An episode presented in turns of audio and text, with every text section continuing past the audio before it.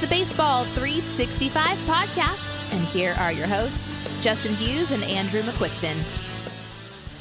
Welcome to episode 133 of the Baseball 365 podcast. My name is Justin Hughes, and thank you for taking some time out of your week to spend with us today. If you want to connect with us on Twitter, there are a couple different avenues to go. You can follow the podcast at Baseball 365 Pod, myself at Justin Hughes 365, and Andrew is on Twitter at AMCQ82. And we got our Facebook group, Baseball 365. Over there, we got close to 3,000 members talking about baseball every day, 365 days a year. A lot of baseball chat the last couple nights as we've had the play in games that we'll be talking about here in a bit.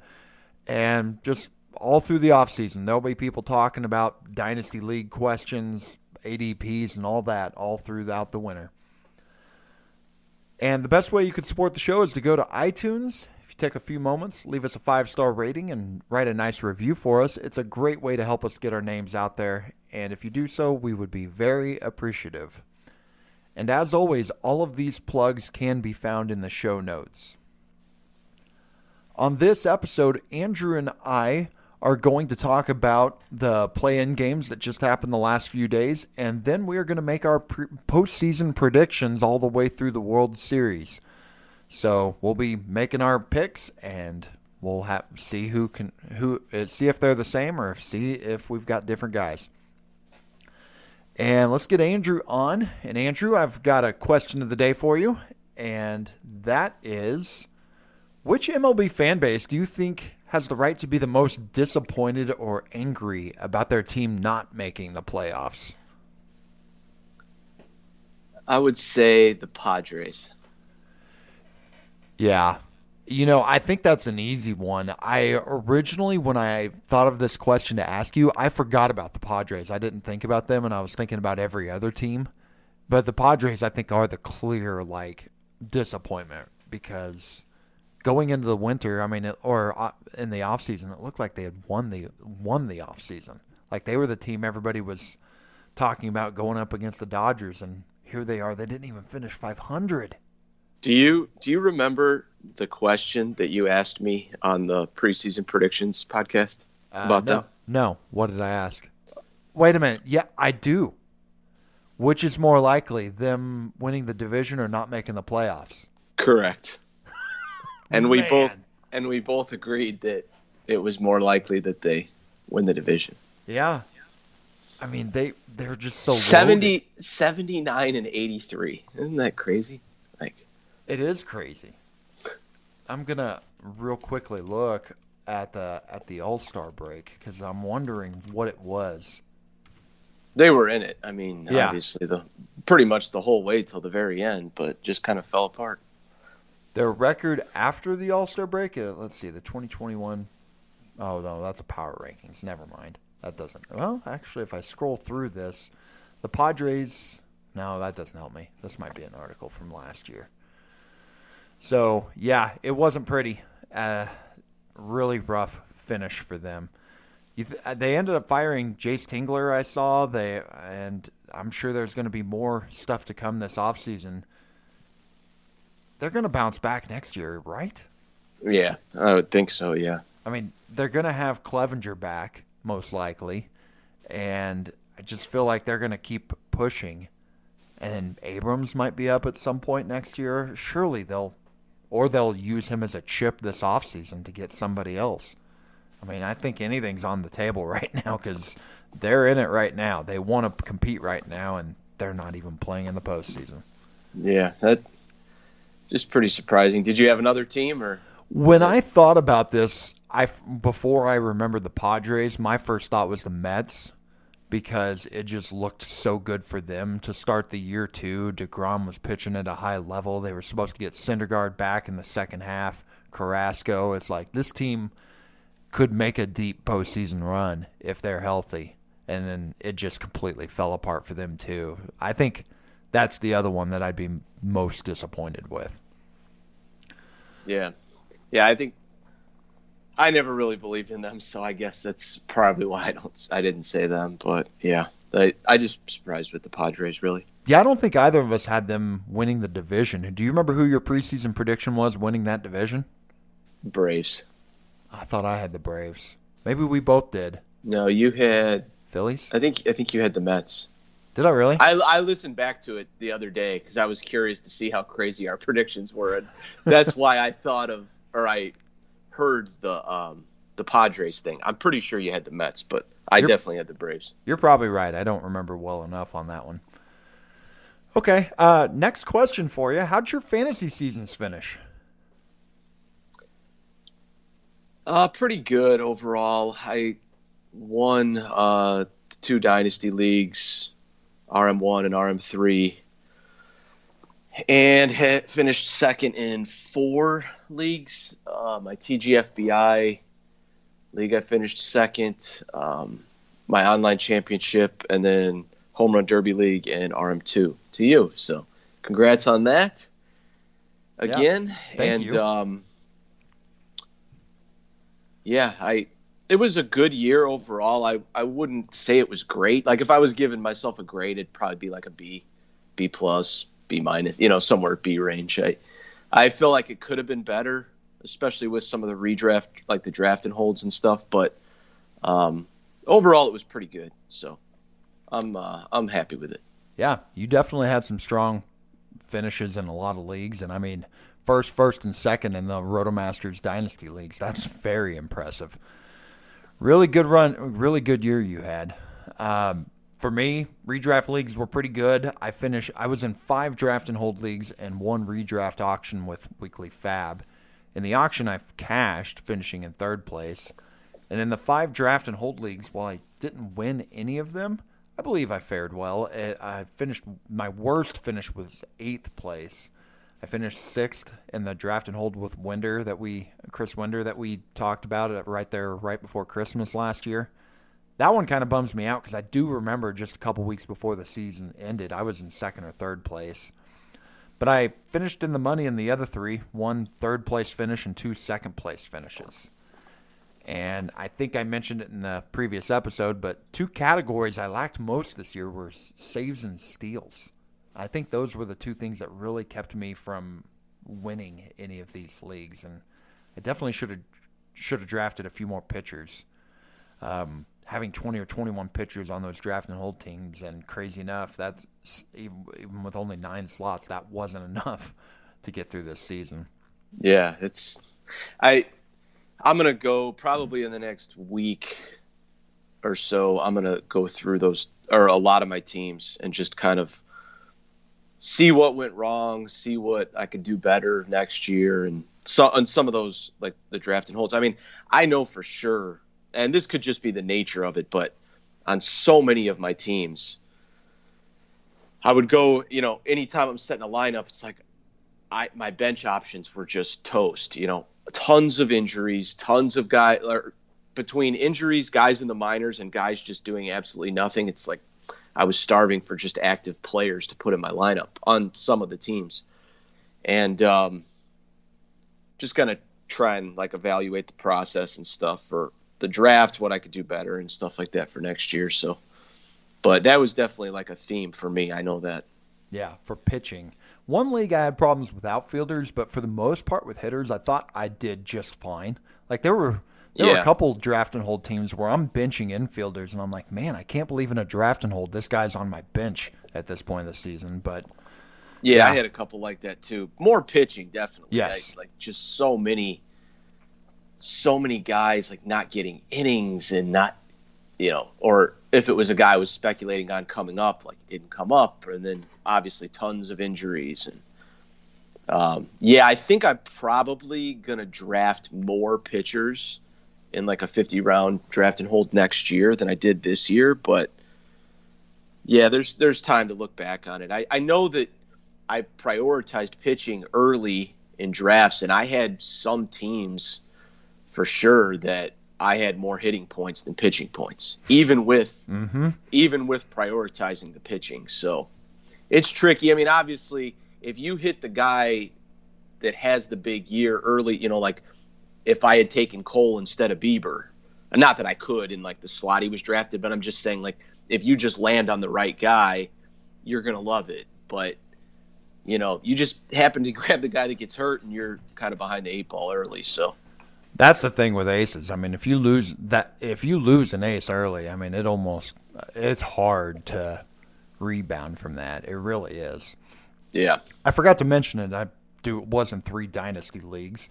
One of them I just joined last offseason. I saw the team and I did not care for it, so I tore it down. So I finished in last expectedly in that one. And unfortunately, I, I really like the people that are in that league, but I don't think it's a good league. So I honestly don't even think I'm going to be staying. I, I left the next owner with a good roster, and somebody it's a 12 team league and somebody dropped Trevor Bauer in September and the last day of the season I noticed that and I picked him up so I have him going in nice. next year but nice. um the other two dynasties I won I both of them 15 teamers are Rotomasters 2 league that you and I went fought all year with and um the other Yeah, day, we fought, we fought till about September 1st. it went south for you. I, yeah, in August. I would say in August was when it really went south. I mean, I, August 1st, I think, was the day that I tied you because you were leading like the early part of the year. And on August, I'm pretty sure it was August 1st, we were tied.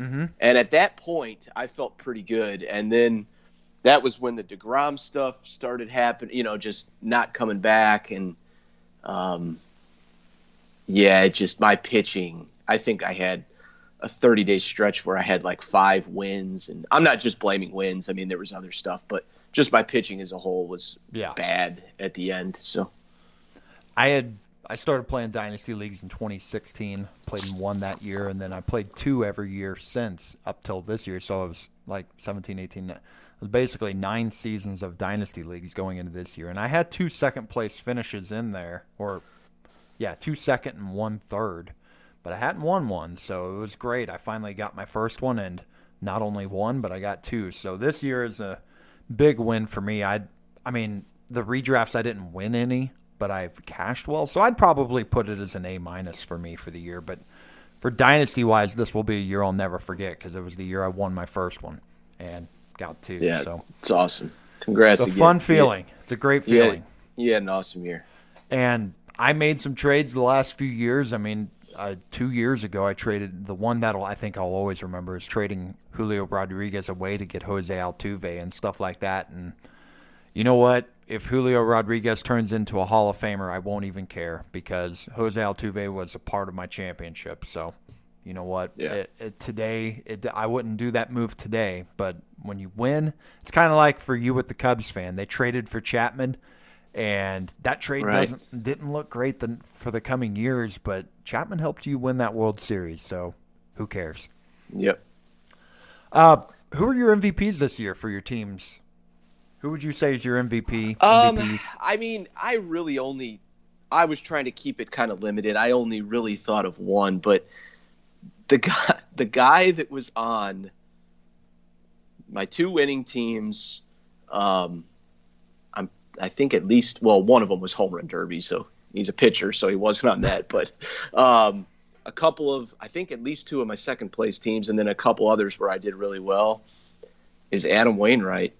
I mean, like just such a huge year, and I had him everywhere, and it just seemed like he was the common thread on all of those teams. It's like where you got him, and I know you drafted him too, but where we took him being able to confidently use that guy every week uh, in any format. It didn't matter. I mean, I had him in a 12 teamer and I, I was using him every week, you know.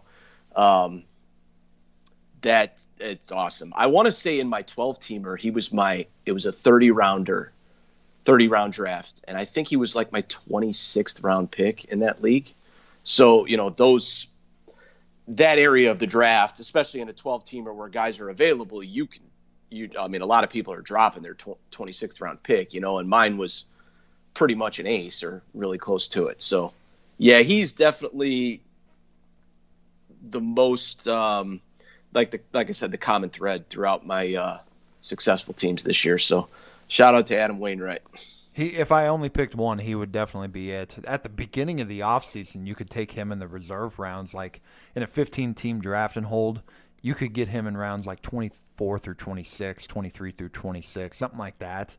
He did move up a little bit as the offseason went on. I do remember he was more like a 20th round pick there at the end of the offseason, but I was still taking him anywhere I could. So yeah, he, he where was do you so uh, where do you think I have a feeling I don't know this, but I have a feeling he's still going to be a value next year. Agreed. I think he'll be Um, like an eighth to tenth round pick, and I'm going to be all in on that price still if that's the case. That's my guess early on. What do you? Where do you think he'll go? Yeah, I don't know. I really don't know for sure. I, um, I don't. I probably won't love it if he's there, but yeah, I mean, it maybe. Yeah, I'd have to. I'd have to think about it. I just, I could see it being, you know, because of his age and stuff. Mhm. Like a lot of people projecting decline, which could definitely happen. I mean, it's obviously in the realm of possibility, but, um, I could see that also keeping his price down just enough where I'm in again. So we'll see. It won't be as cheap as it was this year, that's for sure. Definitely. And the reason I will want him is I feel so safe about those innings. No matter everything else, even if he declines, those innings are going to be there, and that's the thing Yeah. I'm really going to be prioritizing. So, yeah, if I can get him around eight to ten, and he's going to throw a lot of innings, he's going to go deep into games. So, while his strikeout per nine's not there with a lot of other elite guys, his innings is so high that he still gets his strikeouts up there. Yeah. So, yeah. okay, so we got a couple playing games that have happened the last couple nights, and let's get into that and talk about the Boston Yankees game from Tuesday night. Single game winner take all play-in game. Andrew, I bet the MLB and the TV executives had to be loving this. Oh, definitely. Yeah. It, I mean, I was watching all the, the just the start of that game. There, all the players are taking the field. The fans are going nuts in the stands. I'm like, here we are, October. It's Red Sox Yankees again. So yeah, it was it was fun. We haven't had the, that in a while. I didn't look up to see when they last squared off in the. I mean, I guess technically this isn't a postseason game, but I mean, it's, No, it is. It's a it's a postseason game. did they officially call it that? Because I thought I heard Yeah.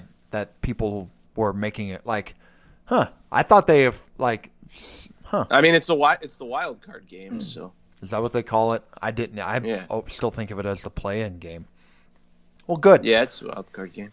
Well, either way, we had Cole versus Eovaldi in a matchup. Chris Sale pitched on Sunday, so he to, and to get them into the this game because they had to win to not to have to avoid an, an extra game to get in. So, first inning, Xander Bogaerts hits a two-run home run in the first inning off of Gerrit Cole, and in the third, Schwarber, Kyle Schwarber, hit a bomb to uh, to right field um, in the third inning, and it was three nothing and another single and a walk after that leadoff homer in the third from Schwarber, and Gerrit Cole was out of the game. And the Red Sox really never looked back. Rizzo homered for the Yankees in the sixth to make it a two run game again. But Boston got that run back in the bottom half of the inning, two more in the seventh, and it was over. Outside of a Stanton uh, solo shot in the ninth inning, that was the that was it. And Boston moves on. So, Andrew, I got two questions for you. And the first one I wanted to ask actually involves Tampa. That's going to be, they were going to be playing the winner of this game. Gerrit Cole pitched Tuesday against Eovaldi. And if the Yankees won, that series in Tampa would have started on Thursday, to, as today, the day we're recording. Game two on Friday and an off day on Saturday. Saturday would have been the soonest Cole could have started. That would have been on three days rest. But with the and I'm assuming they probably like they can't. They might have done that. I don't know. But either way, with the off day, Cole wouldn't have been able to go until Game Three. So Tampa would have had to have faced him only once. Instead, they get Boston, who had Chris Sale pitch on Sunday, this past Sunday, so he can pitch Friday night, eh, which will be game two on normal rest, and that means he can also pitch five game five on normal rest because there's two off days in between. If you're a fan of Tampa, would you have rather seen the Yankees knowing all that? Uh, I I don't know. I don't I don't really think it matters that much. I mean, the one thing I'll say is I the Yankees bullpen is better than Boston's, Mm-hmm.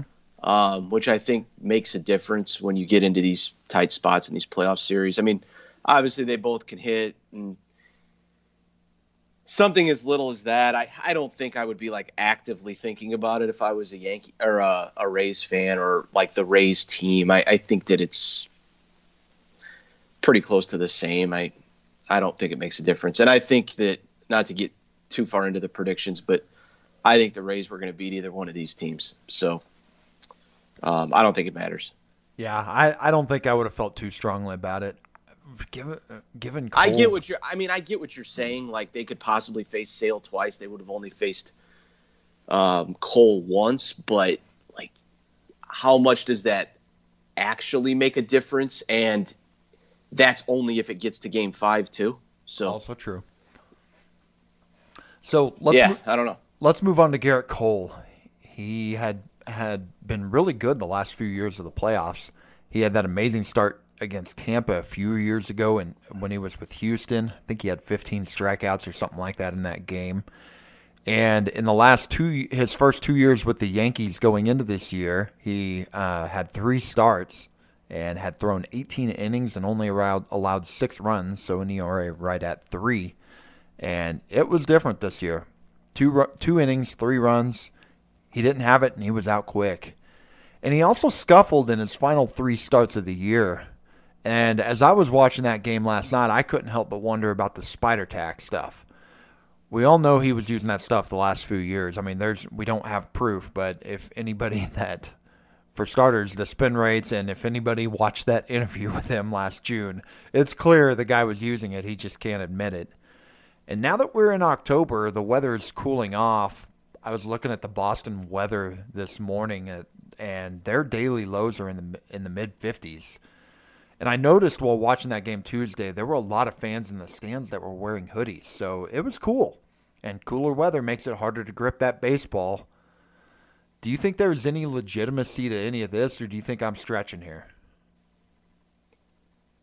Uh, there there could be. I mean, I it it could be a mix of legitimacy and randomness too. I mean, I don't really know. I'm not gonna like pretend to be an expert on some of that stuff, but um, yeah, it was definitely rough. I mean, I how did you feel about them pulling them when when they did, or pulling? Uh, I'm sorry, pulling Gerrit Cole when they did. I didn't have an issue because it didn't look like he had it. He was Yeah. he had walked a few guys, and I feel like in a play-in game, if you see a guy out there that doesn't seem like they have their stuff, or if they're not on their game, I don't have an issue with them yanking them.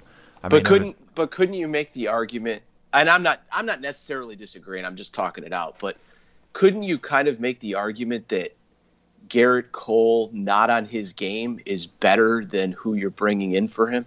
Yeah, you can definitely make You know? that argument.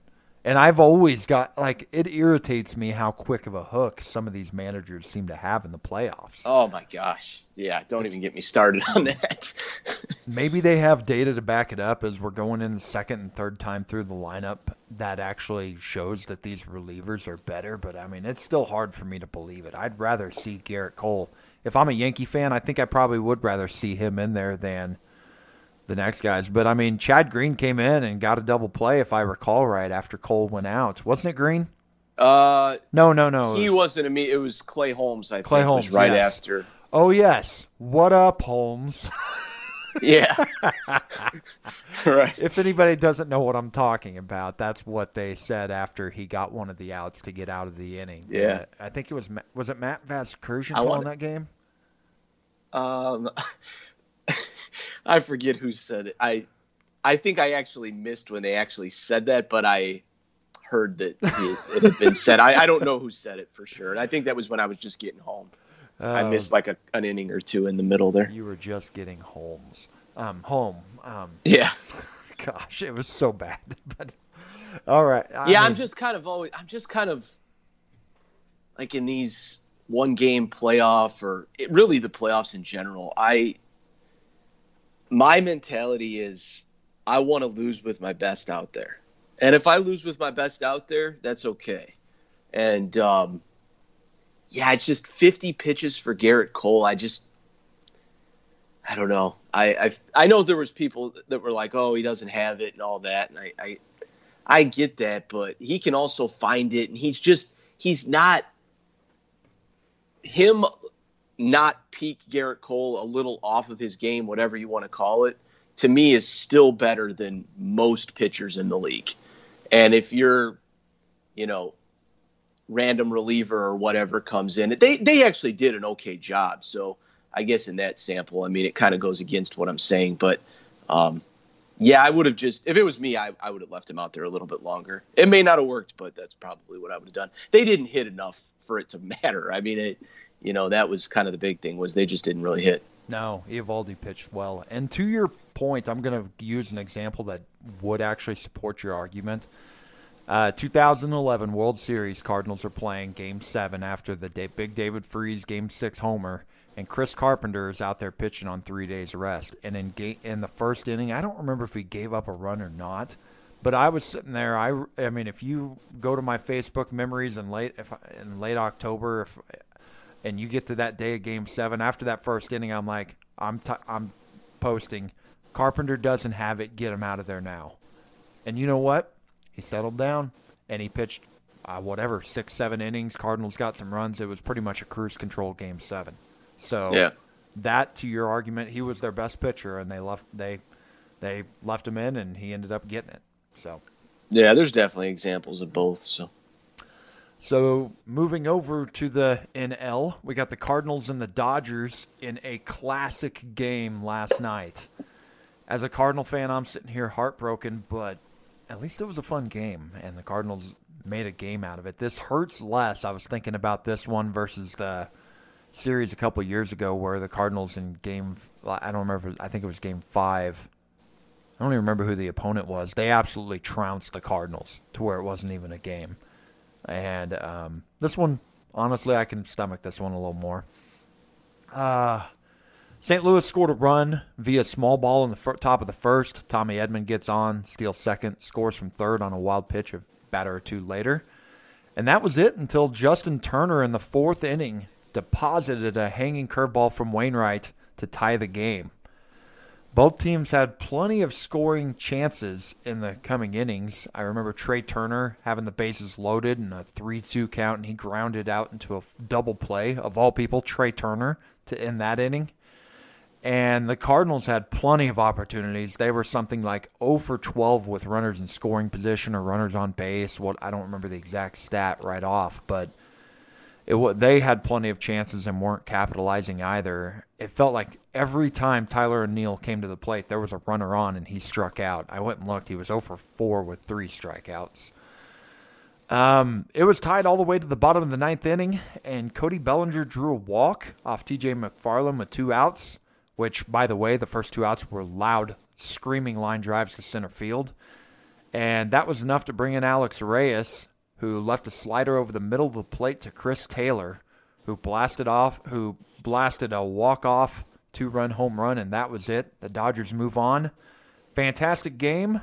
Cardinals are done. Andrew, what are your reactions? Yeah, I think it was. Uh, I mean, the better team won. I I think that uh, the early part of the game, it even when the Cardinals weren't scoring, the innings just kind of felt like wins because they were running Max, Max's pitch count up. I mean, I think he was at 60 pitches through three, yep. and they got him out of the game pretty early. Which, when it's a pitcher like that, you want to do it. I mean, even though the Dodgers have a good bullpen too, it's like anytime you can get Max Scherzer out of there, that's good.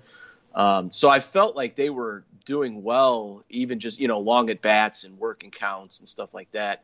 But it got to a point later in the game where you kind of look up and you're like, man, they need to tack some runs on here at some point. You know, they just weren't taking advantage enough of those opportunities that they had created. So I, I want to say they had 12 or 13 base runners and mm-hmm. only scored one run. So that's tough. But like I said, I mean, the better team won. You can't really be too surprised. It was a really good game. As much as I'd love to see the Cardinals move on, this Dodgers Giants series is going to be fantastic. It should be, anyways. I mean, these are the two best teams in the National League all year. It's pretty unfair to the Dodgers that they won 106 games and had to play this one game playoff, but they won it. and I'm hoping for a great series coming up. Uh, Giovanni Gallegos did not pitch the ninth after pitching the eighth, and I was we were both talking about that because you were asking in a chat if he was going to pitch the ninth also, and I was certain he was. Yeah, he threw twelve. He threw twelve pitches in the eighth. That was it. I didn't. I never looked. I specifically looked to see if I thought they'd run him out there again. I was and he so I figured it was I figured it would be close like I wasn't sure. He is one that definitely has pitched multiple innings, so I didn't even have a hesitant. Uh, like I didn't even have a doubt. But he wasn't out there and I was confused until I woke up this morning and I saw on NBC Sports Edge, formerly RotoWire, Roto World, I mean, that he had a he had split his nail in the 8th inning. So that's why he wasn't out there, which yeah. made me feel a little better about that, but the last point I want to bring up is Tyler O'Neill. I uh, Tyler O'Neill was the player of the month in September, so I understand why he was hitting third. And I'm not really. I think Mike Shildt's a good manager. As I watched that game, I thought he did a fine job throughout it. I really like him at the head of the car, like running that team. But man, him hitting third felt like a deflate deflation. Uh, like it felt deflating every time he came to the plate because Tommy Edman was on so many times. There was a lot of action going on, and I get he hit a lot of big home runs, but I mean the guy still strikes out. Uh, like I think he they said he had the third highest strikeout rate in the National League, and when you're getting into a game against the Dodgers, who have a lot of strikeout pitchers who that you're facing the elite. I mean, I, I just I would have rather seen Arenado in that spot over him. It's not like Arenado had many big hits either, but he's better at putting the ball in play. And that's the one thing I'll say. But again, I, I, I feel like this is Monday morning quarterbacking a little bit to where I, I get it. He had just had a big September month of September, but that's my only complaint I'd really have about the Cardinals with this game. Someone uh, someone sent me last night a mock, pitcher list mock.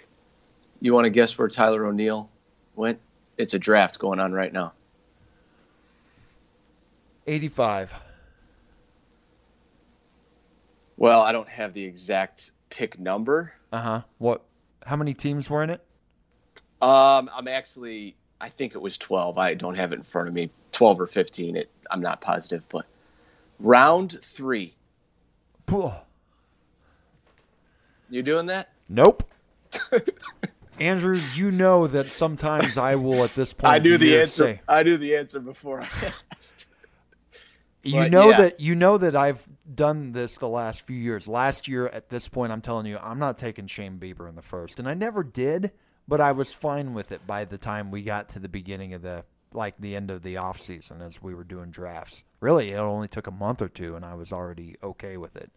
I'm not taking Tyler O'Neill in the third round. I can promise you, I'm not changing my mind on that. Do you want to try yeah, convincing me? I'm not either.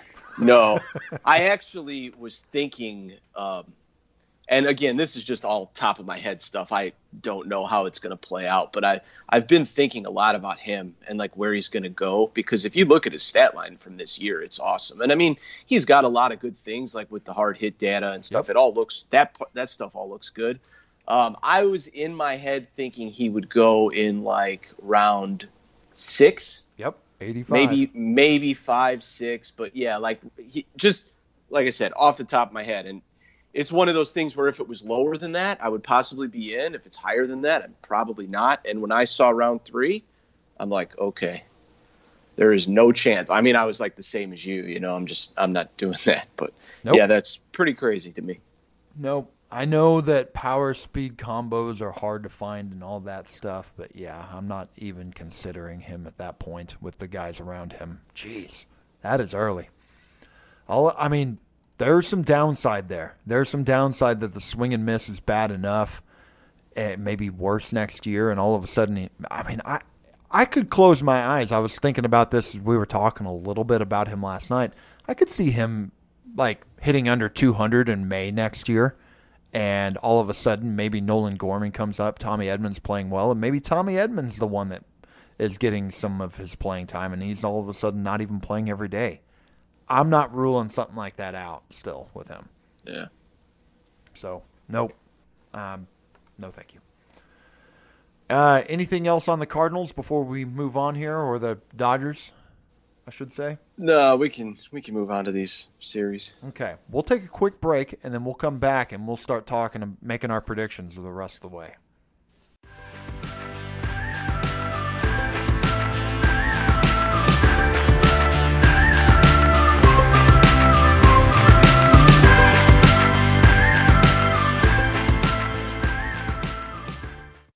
Let's start off with the ALDS, where we now have the Boston Red Sox playing the Tampa Bay Rays. So, an AL East battle here. Andrew, who are you going to take? I'm going to take the Rays in three. Wow, three games. So, straight yep. up sweep. Yep. I just think they're better. And I, eh, like I said a little bit ago, if it was if it was the Yankees, I'd probably be pretty close to that too. I just think that they're a notch above. So, yep, Tampa in three, maybe four, but I'll say three. I can't. I, I'm taking Tampa in four, and it it just blows my mind because as I I, I remember last offseason, they let they got they got rid of um, Blake Snell, Charlie Morton uh, was was it DFA'd or his contract wasn't. They didn't they whatever whatever it was they let Charlie Morton walk, and we're like man, it's Tyler Glasnow, Ryan Yarbrough, and who else? Like Michael Wacha, I think was their number three at the beginning of the year. Now they got Shane Baz, they got McClanahan. They, I mean, they they did it again. I I didn't think they'd win eighty, but like eighty games. Here they are. They have their most wins in franchise history, and we're both taking them to take like to beat the Boston Red Sox in the first round, or we would have taken them over the Yankees. So yeah, yeah, that uh, that Wander Franco kid's pretty good. Oh man. So did he ever actually finish the year? I, I, I don't know. Did he? Yeah, yeah, he came back. I want to say no. I think the number. Go ahead. Sorry. sorry. No, I was just going to say I think the number's at forty three. Okay, so consecutive games on base. I think he still has it. That's what I was wondering is if that if that was still going. I didn't yeah, think I'm, it ended. I'm, I'm pretty sure it's 43. I could be wrong on that, but as a what is he, 19, 20? 20. Jeez.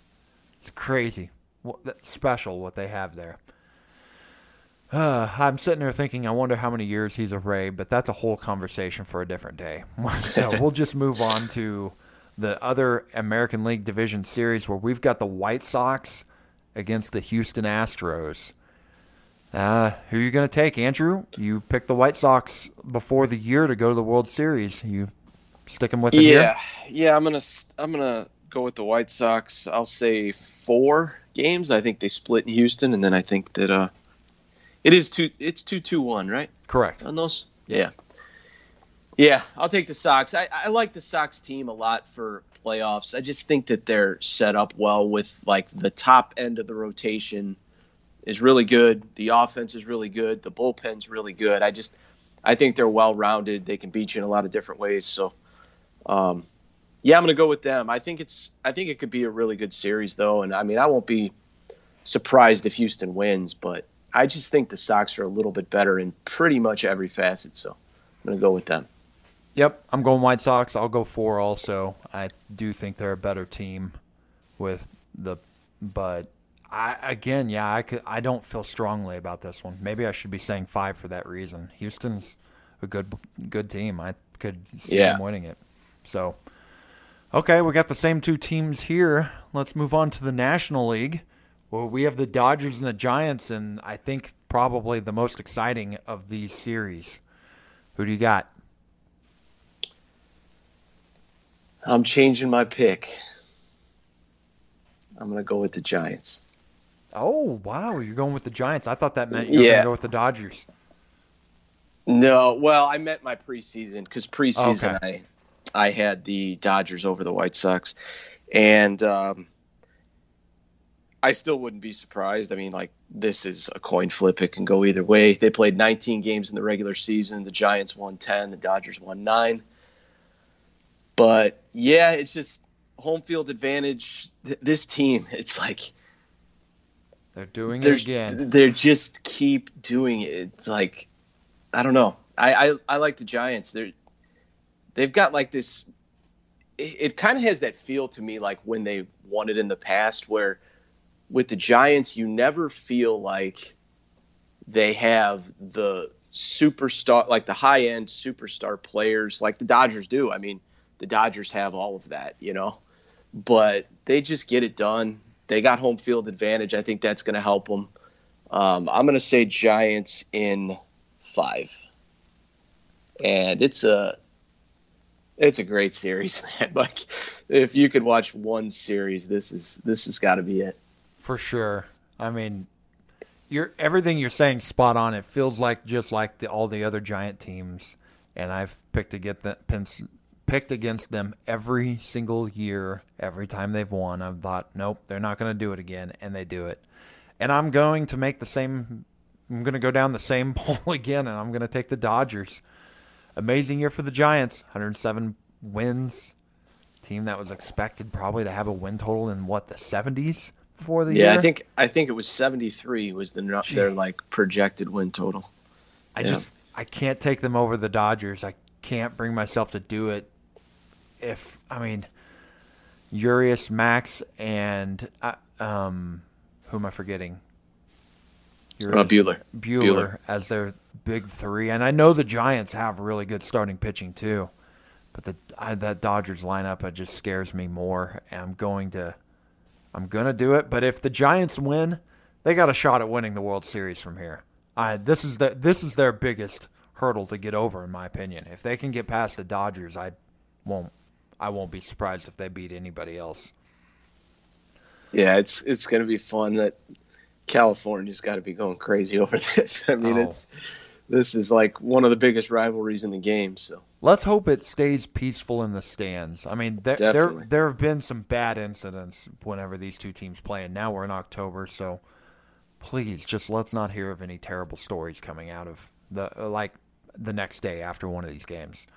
Yeah.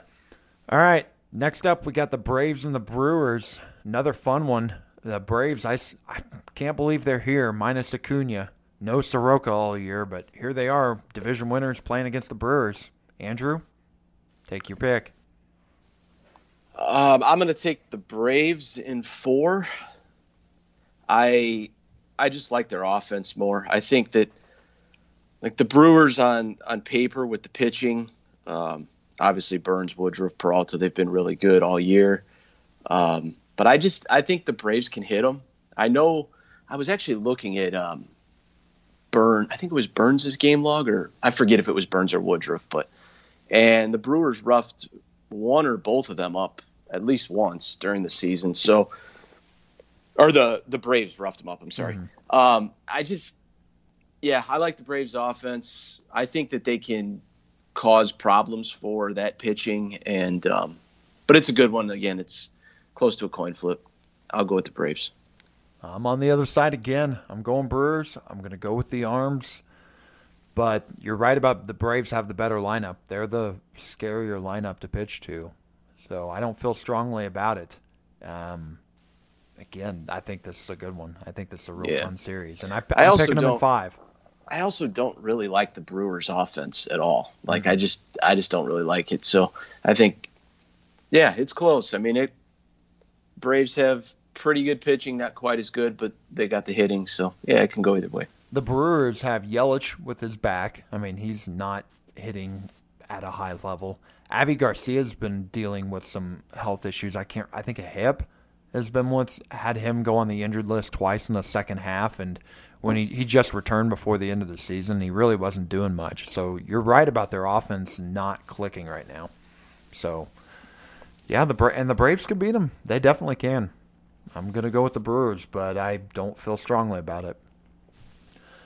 So now we're in the ALCS, Andrew. We've got the same two teams on the American League. We both have the White Sox against Tampa. Who's going to be your winner going to the World Series out of those two? This is a tough one. Um, I'm going to stick with the White Sox. I think it's it's close. Like Tampa's one of those teams. It's it's almost kind of like the Giants, where there's not a ton of superstar power, but they just have so many guys that are really good. Um, but yeah, again, I, I like the top of the Sox rotation. I like their offense. I'm going to go with the White Sox. I'll say six games. And it's, I don't know. I just, I feel really good about the White Sox. I feel like that that team is just to be fired up. They're here. It's like they're, they've kind of been building towards this for a long time. It actually, you know, being obviously close to Chicago, it reminds me a lot of when the Cubs built it up. Um, they've just kind of progressively, you know, they've built around bats. They've got the arms now, and they've just kind of progressively been taking steps to get closer and closer to this point. And um, I've honestly been, I've always kind of been a White Sox hater, and I tell you, I like this team. Like I like I like their team. I mean, and I'm not picking them for that reason, but I just think that they're hard to dislike or hate right now. I mean, they've kind of got all of it. So um, the one thing I'll say though is Tony La Russa could screw it all up possibly. So we'll see. But yeah, I'm gonna go with the White Sox. It's a good one though. I I hope that they face off. It's funny. You're a Cubs fan, and your dream scenario this October would have been the White Sox and the Cardinals in the World Series. Because you put some money down. I think we talked about that here, didn't we? You put some money um, down, and I forget if we mentioned it. Yeah, but you you put some early, money down early in September on the Cardinals winning the World Series. Because what were their odds at that time? They were 190 to one. As of yesterday, they were 20 to one. Yeah. And now they're out. But yeah, it was just the kind of risk reward of it. Yeah. So you would have loved that scenario. And um, my other thing I want to say, you just what you said at the very end is what I have in my notes here. I'm going with Tampa over the White Sox in six. I think the White Sox have a better team on paper, but I feel like Tampa is just pesky. And I have a feeling this is where Tony La Russa makes a couple dumb decisions that cost that put that cost the White Sox a game in here. I just I the are you know who the Rays are? I just thought of this comparison. They're the NFL like they remind me a little bit of the New England Patriots under Bill Belichick. They're cold and ruthless they're they're just they do everything by the book. Well, they got to win the World Series. To, yeah, yeah, yeah, yeah. They don't have Tom Brady, so that's the difference. But they just they do eh, they do all the little things right real well. And while they don't have this team of like a lot of big name stars, they're very disciplined. I think is the word I'd say. That's yeah, that's definitely. where I'm kind of thinking of the correlation. And I think they make good decisions with the like Cash is a good manager, and I think that they just they make good decisions. And I thought Bochy, like the last time the Cardinals lost to the Giants in the World Series a few years ago, I thought Bochy just ran laps around Matheny in the managing department, and like put the right guys in at the right time and made good decisions. And I feel like Tampa is good at that too. And I just feel like we're gonna see some of those instances happen in this series. Tampa and six. Yeah, I I feel like um, a huge, a real key player for the White Sox in this postseason is Lucas Giolito. Mm-hmm. And the reason I say that is because start to start with Lucas Giolito, and I know you know what I'm talking about. I feel like that guy could be the best pitcher in this postseason, or he could be god awful, and anything in between. Like I, I don't really know what to expect from him. Like when he takes the mound, it's like the minute you start thinking he's great, he's just doesn't look that good. And then you you get a little down and boom, he's awesome again. Uh, it's kind of been a little bit of a roller coaster, bumpy ride, whatever you want to call it. And I think his games in this postseason and how he performs is going to be a huge key in how well the White Sox do. So that was, I would um, definitely take note of that, like kind of as the Sox are playing their games this postseason. I completely agree. I didn't bring that up, but that was definitely a factor in terms of we got Giolito, and again, I think a lot of it is how he if how he's got a grip on that ball. Since the whole spider tack thing again in June, he's either like you can tell in the first inning whether he's got it or he doesn't. It's just whether he's got his has his pitches and in cooler weather it's harder to have your grips, and I have a feeling like he's one of those guys I think could be really affected by that. And then you got Carlos Rodon, who's having shoulder problems. He did pitch well in that last start before the season ended that I didn't think he'd even be making. So they have him too. But Lance Lynn's the only guy I feel confident about of those big three in terms of just being there and having it most games. Yeah. So Cease, Dylan Cease has been really good too. Yes, he so has. I, yeah, curious to see how they kind of play that out. So I'm glad you brought that up because I definitely that is a factor and a big factor there, Giolito. All right, we got an NLCS where we have two different teams playing. You have the Braves and the Giants. Who are you going to take for that matchup? I'm going to take the Giants. Um, I'll say six games. You do But- know it's an odd numbered year right now, right? I do, yeah. and uh, it's been an odd year for them, like just their rise and all that. But yeah, I'm going to take the Giants. I think that they're just a little bit better from top to bottom, especially on the pitching side. So, and obviously they'll have home field advantage. So I'm taking the Giants. So my World Series would be Giants and White Sox. What's the status on Brandon Belt right now? I don't even know. Uh, he, he had a fractured thumb. I'm pretty sure he's out the whole way. At, I'm not positive if he would be back like by the World Series if they made it or not, but Yeah. I know he fractured his thumb. Bummer because he was having a heck of a year. But they still have a lot It's of depth. funny, I'm not it- it- saying Yeah, it's funny because it's almost like as weird as this sounds. With a team like this, it doesn't matter. Like I'm Mhm. watching Darin Ruf come up and hit big two-run shots, and like they just every guy on that team is contributing, and it's just the minute when you think it's like a guy that isn't going to do anything, boom, you know, and that's just kind of how they are. It's it actually is a lot like the Rays too. I mean, it's similar in ways. So What you Uh, just said there was exactly when you started that sentence. I was just thinking it's kind of like the Rays. Like if you go Yeah. look at their lineup on roster resource, you see Tommy La Stella, T- Lamonte Wade Jr., Buster Posey, Yeah. Carl, Brandon Crawford, Bryant Yastrzemski, Longoria. That's their lineup when a right-hander pitches. But then, just like Tampa, you throw in some, you throw in a lefty, and all of a sudden Darin Ruf, Wilmer Flores, those Austin Slaters coming in, and those guys are lefty crushers to where they just have these guys to put in slots to make them successful.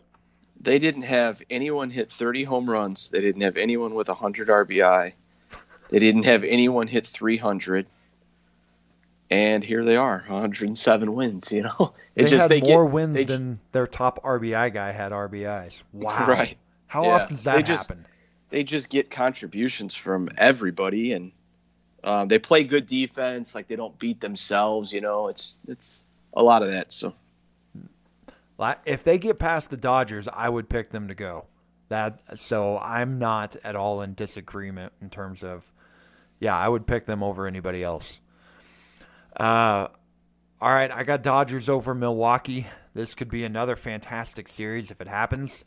If the Brewers' arms are holding up still, and if they're on, they could definitely win it. But the Dodgers have the arms and the better lineup. I'm going Dodgers in six in the NLCS. So I've got the Dodgers and the Rays, and you've got Tampa uh, or uh, the White Sox against the Giants. So we got different matchups here. I do think if it's Dodgers Milwaukee, the Dodgers will smoke them. You think so? I just yeah, I, I, I just think that's a bad matchup for Milwaukee personally. But I I don't know. They got the three really good arms, and they got Hader in that pen where they could do like they did a few years ago and have him throwing two or three innings. I think. I think their arms the could be Dodgers, the. Dodgers got the arms too, though. I know. That's the- you know it's it's tough. That's the thing. Yeah. So different matchups here. We got different World Series. Andrew, let's see. You've got what I just say: the White Sox and the Giants. Yeah. Are you gonna stick with your pick? Wait a minute. I don't. Who'd you pick to win the World Series? I had I had Dodgers over White Sox, and I am taking the Giants over the White Sox in the World Series.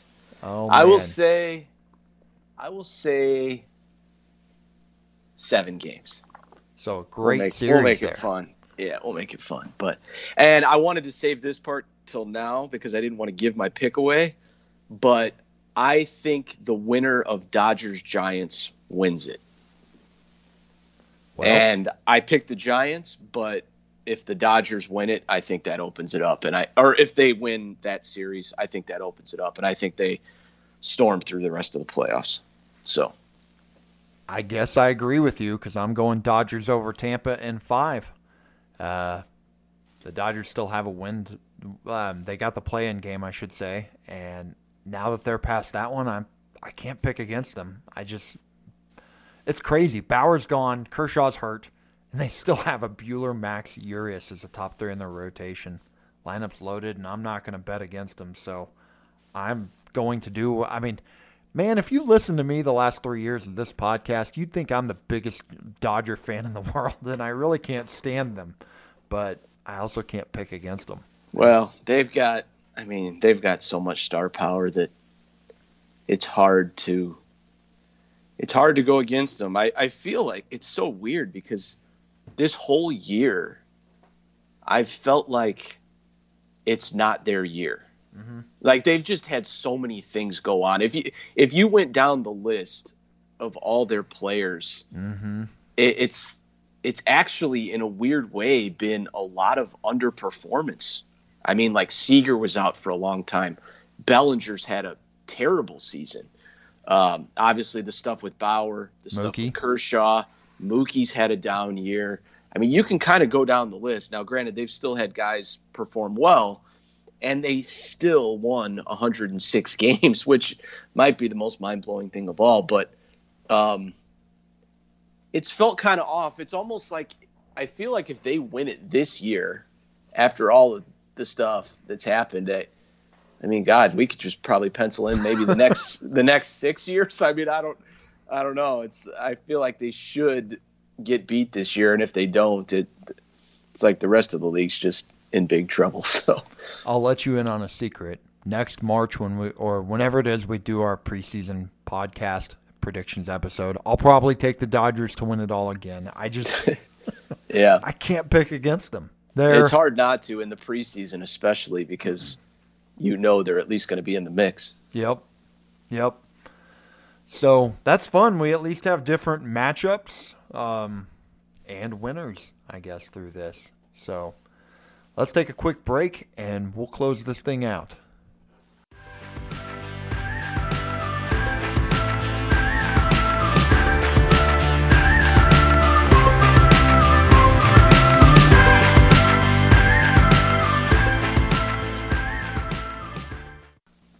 All right, Andrew. We got that done. We have it's going to be a fun October. I'll say that. I'm I'm definitely going to watch as like I'm really going to try to appreciate this one. We got a full season that and there was a lot of questions where we were going to get that. We got a lot of unknowns ahead after this World Series, after the playoffs. So it just feels like a good time to just watch and take it in and enjoy it because baseball is going to be different no matter what whenever we get to next year. I mean, there are going to be things that are going to change about this league. So just kind of time to enjoy it. And, you know, it was what else was weird that I didn't mention earlier? Whenever we got to that bottom of the ninth inning, I was thinking, wait, if we actually have a 10th inning, we won't have a runner on right. second anymore. Right. Yeah, I thought that too. I I'm so used to it. Thing. I'm so used to it now that it felt weird that they weren't going to, but there's going to be a lot of changes. I mean, we might. I actually a... does. How much of the how much of that stuff really bothers you? Like, how what do you want to see changed, or is there anything you uh, like? Does the runner see? I guess with the reason I'm saying it is the runner on second. I don't like it. I mean, I'll say that I, I don't like it, but I also in the regular season don't hate it as much as I did initially. Uh, maybe that's maybe that's just because it kind of just moves things along in the regular season. I, I wouldn't want it in the playoffs for sure, but um, yeah, I don't know. I, I it adds more excitement. Strongly. Honestly, during the regular season, I think it adds a little more excitement because there's always somebody in scoring position. The one thing, the thing I don't like about it though, uh, is I actually feel like it gives the road team an advantage because they get that shot first. To where, you know, like you're basically leading off the top of the tenth with the guy on second, and then you score and you can kind of play it off in the bottom half off of having the lead. I don't know. I feel like it creates a little bit of an edge there, but What's you could probably you could probably argue it the other way, I guess. I, I would argue it, it the other way, actually. It's funny to hear you say that because in my head, I've always thought the home team has a big advantage because the road team, you go out there and small ball and bunt the guy to third or try doing that, and you try hitting a sac fly and you only get one run, and if you fail, or or maybe like I don't know, I I would feel more pressure to make sure you get that run in if you're the the road team who's hitting first. Definitely. No, I I agree with that. Cuz if you don't score, all they have to do is bunt the guy try bunting like you get a good bunter to get him to third and then you got two shots to bring him in with one of them just a ball and play can do it. And yeah, I think I'd rather be the other team. That's funny we have different viewpoints there. Yeah, I I don't know. It's it's a weird dynamic with with all of that. I'm I kind of want it to go away, but at the same time, it's in the regular season. Like you're sitting there middle of August or something, having a 17 inning game drawn mm-hmm. out. But I don't know how I. I kind of get getting away from that too. So, but it sounds like that's going to go away altogether. So I, I don't. Know, I don't feel like crazy strong opinion on it either way. I prefer it be the traditional way in the postseason, Definitely. where you don't don't put a runner on second, but I don't think they'll ever get to that. It, but I, I guess what I'm really trying to say is I don't hate all of this stuff as much as I did at first when they changed everything. So I'm with you on that. I don't mind it during the regular season. I'd probably still, and I think this is an unpopular take. I'd rather just see 12 inning ties. I mean, baseball. Yeah, that's fine. Football too. has yeah. it. You have three innings, and I, I what I hate is a 15, 16 inning game where you're burning through your entire bullpen and you're just desperate to get your pitcher the next day to go seven, eight innings. And you, I just, I don't like seeing bullpens get taxed. So yeah, that's what I don't want. But I'm okay if they leave it as is during the regular season. But the thing I most want for the game is I want the National League DH. I want that. I want pitchers yeah. to be done hitting. And yeah. I feel pretty confident you. that's going to happen. So, what about seven inning doubleheaders? How do you feel about that? Don't mind it, and it goes back to the don't like bullpens being taxed. So I don't, I don't mind it at all. I'd, I'd rather that one stay. To be honest, you? Uh, I don't know. I don't feel strongly about it. I guess. I think most people want that gone too, though. But it's kind of weird when you're watching it during the day. Like when you're actually watching the game, it kind of feels a little odd. But just for the sake of pitchers, I like it because I, like I said, I do not like taxed bullpens to where yeah. Your next thing you know, you're throwing your sixth, seventh guy out there because your top four guys are all already pitched that day or taxed and all that stuff.